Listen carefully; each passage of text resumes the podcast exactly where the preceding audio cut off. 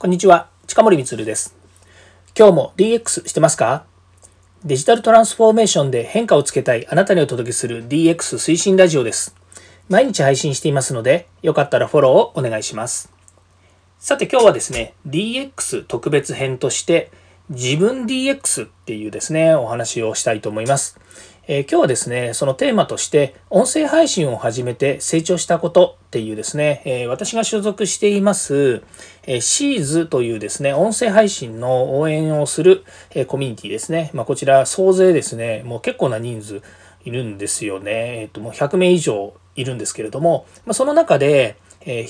ヒマラヤっていうですね、プラットフォームですね。私が今この音声配信は、ヒマラヤのプラットフォームに載せてるんですが、まあ、そのヒマラヤで配信している人たちを中心としてですね、ヒマラヤフェスタっていうのを、えこの1週間やります。まその中で、え音声配信を始めて成長したことっていうテーマについてですね、えそれぞれ、えキャスターの人が配信をしますので、よかったらですね、え私以外の人のですね、えものもありますので、え聞いていただければと思います。はい。では始めていきましょう。え音声配信を始めて成長したことということなんですが、まあ、いろいろですね、えその背景とか事情がありますので、そのことについてですね、ちょっとお話ししたいなというふうに思うんですね。で、まず、えー、今、音声配信ってものすごい急激に市場が伸びてるんですよね。で、まあ、ご存知のように音声っていうと、えー、最近ね、話題になりましたけれども、クラブハウスですね。これも音声でつながるコミュニティですね。コミュニティというのか、プラットフォームというのかですね。それから日本では、まあ、あの、ある意味もうトップクラスになっちゃったんですけれども、まあ、 Voicy というですね、えー、これが結構有名な方がですね、配信をしています。まあ、IT 業界ですと澤さんとかですね、いらっしゃってですね、私も、えー、とよく聞きますけれども、やはりね、マイクロソフトにおられた澤さんのお話もですね、えー、テクノロジーのお話もそうですし、それから、え海外企業の働き方とかですね、それから澤さん自身のですね、え個人のこともありますし、それから、えまたマイクロソフトを辞められた後ですね、いろいろこう、えー、ご自身でも活用活活用活躍されている姿、まあ、こういったものを非常に勇気を、えー、持ちます。まあ、そういうふうにですね、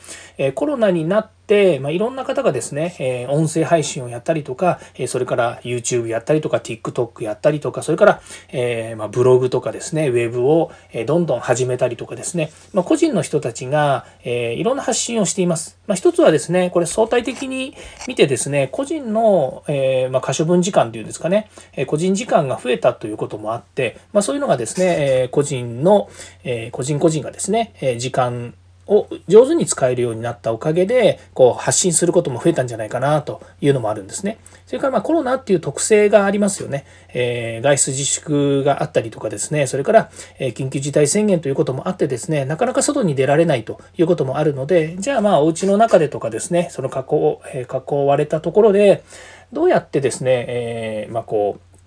えっ、ー、と、まあ、自分、なんでしょうね、仕事もそうですし、それから個人のこともこう発信していくのかというような、発信は別にするしないは個人の自由なので、発信しなくてもいいのかもしれないんですけれども、えー、自分自身が何をやろうかなと言った時に、えー、まあそうですね、そのインターネットというかですね、こういうデジタルの世界っていうのは割と、まあ自分のね、その、まあ、ゲームもそうですし、それからいろんなものを含めてですね、えー、本も読めるとかですね、いろいろありますけれども、まあそういったことを含めてですね、えー、コロナで一変した仕事、それから世界界ですね、こういったものの中で、えー、いろんな取り組みがあったんじゃないかなというふうに思います。まあ、その中で私は、え、9月の9日ですね、2020年9月の9日から、えー、この音声配信ですね、第1回放送が9月の9日なので、まあ、9月の9日から始めたということなんですね。で、えー、まあ、それに付随するとですね、自分のやってる仕事ですね、え仕事、まあ、仕事だけじゃないと思うんですけど、まあ、主にやっぱり仕事大好き人間なので、いろいろこうね、発信をしようと思って、会社のホームページもありますし、それから、え、ブログもありますし、え、Facebook が一番多かったのかな、SNS では。っていうのもやっていましたし、えー、っていうのがあったんですね。まあその中でやっぱりこう Twitter とかですね、えー、もしくはその YouTube ですよね。こういったもので発信をしたらどうかなっていうことは、考えてはいたんですけれどもやっぱりなかなかえ会社の仕事ですね会社も、えー、まあ、結構 IT 分野にいて教育のこともやっているので仕事自身が結構、えー、ロングな仕事もあるんですよね、まあ、何ヶ月あの公共的な仕事で言うとまあ、年度の予算で取ってる仕事もあるので、え長い仕事もあるんですけれども、結構ね、あの、単発なものが多いんですよね。だから、えー、毎年毎年あるというよりも、都度都度単発の仕事で仕事をこなしているっていうものがどうしてもやっぱり多い。まあ、これうちだけじゃなくて、世の中的にそうなのかもしれないんですよね。えー、まあ、サブスクリプションみたいにですね、毎月毎月こう定期的に同じ仕事があるというようなものもあると思うんですけれども、えー、なかなかですね、教育の仕事っていうとですね、単発の仕事が、まあ、割と多くてですね、まあ、都度都度その手を動かしたりとか頭を動かしたり体を動かすっていうことが多くなってくるわけですね。まあ、そういう仕事事の中で、えー、自分が会社として発信を今までしてきたんですけれどもどうもですね、えー、やっぱり世の中世界が変わった中で、え、こういったリアルに会えないっていうことがネットでつながるとかバーチャルでつながるっていうことに転換されてきてるこれまあ一般的にそうなんだと思うんですよね。えー、会えないんだからどうやって会うかっていうと例えば、えー、Zoom とかですねオンライン会議で会ったりとかっていうこともするわけですよね。だけれどもあの、えー、その会うっていうのが会社同士では会ってるんだけれども個人と個人が会う世界なんですよね。つまり1対1でやったりとか N 対 N ではやるんやったりするんですけども基本的には自分が相手とどういう、まあ、距離感でとかどういう話し方とかまたは話の盛り上げ方とかですね、まあ、そういったことがとても重要になってくるんですね。でおかげさまで私はまあもともとね、あの、歌って踊れる営業マンとか自分で言ってるようにですね、喋るの得意だし、それから、うん、そうですね、えー、営業が好きなので、どっちかというとお客、お客様や相手に対して、えー、何かしら提案したりとか提供したりとかっていうことが大好きな人間なので、あんまり自分自身こだわりがなかったんですね。ただ世の中全般見てですね、ちょっとこう、あの、考えなきゃいけないなと思うのは、えー、会社としてチームで動いていて、誰かがフロントに立っているっていうような状況があったとしても、みんながフロントに立つ場面が増えちゃうっていうことなんですよね。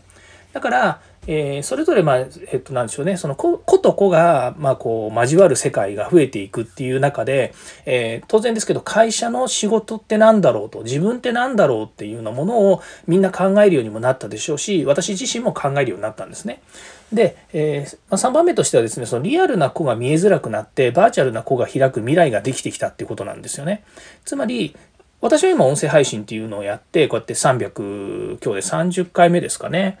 の配信をしてるんですけれども、結局毎日毎日こう配信をしても330回もやってるんですね。で、毎日毎日お届けしてるような感じなんですけど、結局これはあの、相手に対するアプローチのストックになってくるんですよね。で、例えばクラブハウスですと、つどつどそのミーティングを設定して、そこに50人とか60人の人たちが来て、え、話す人、まあ、いろんな話をしながら聞く人もいれば、一緒になって話す人もいるしということで、そこにバーチャルの世界で、こう、相対している人たちがいるわけですよね。まあ、もちろんあの名刺交換したりとか顔を合わせなくても結局、えー、感覚ですとかそれからそこにあるアイコンで相手が見えてたりするんですよね。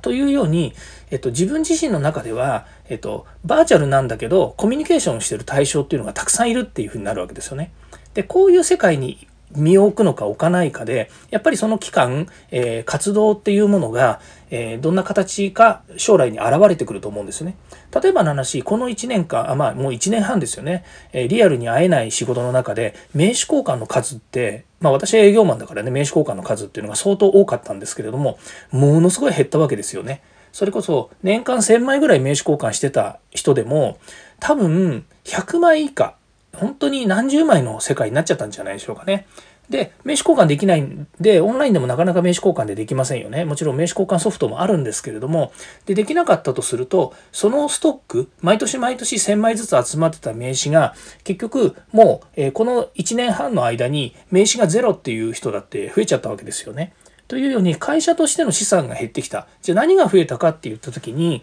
自分自身が発信するこのストックしているこの何度でも聞き直せる音声配信が自分の名刺だ名刺の代わりに相手に届けられるっていうふうなことを考えた時に、まあ、これも一つの手だなというふうに思ったんですね。まあ、そういうことで、えー、音声配信始めて成長したことは何かっていうと、まあ、先ほど言いましたようにいろんな意味で、えー、感覚が変わって行動が変わってで、えー、自分自身がえいろいろ DX をやってるということなんですね。ということでですね、今日のお話は、え自分 DX というお話をさせていただきました。はい、えー。ではまた次回もですね、DX に役立つ話題を提供していきます。よかったらいいねやフォロー、また過去回も聞いてください。ではまた。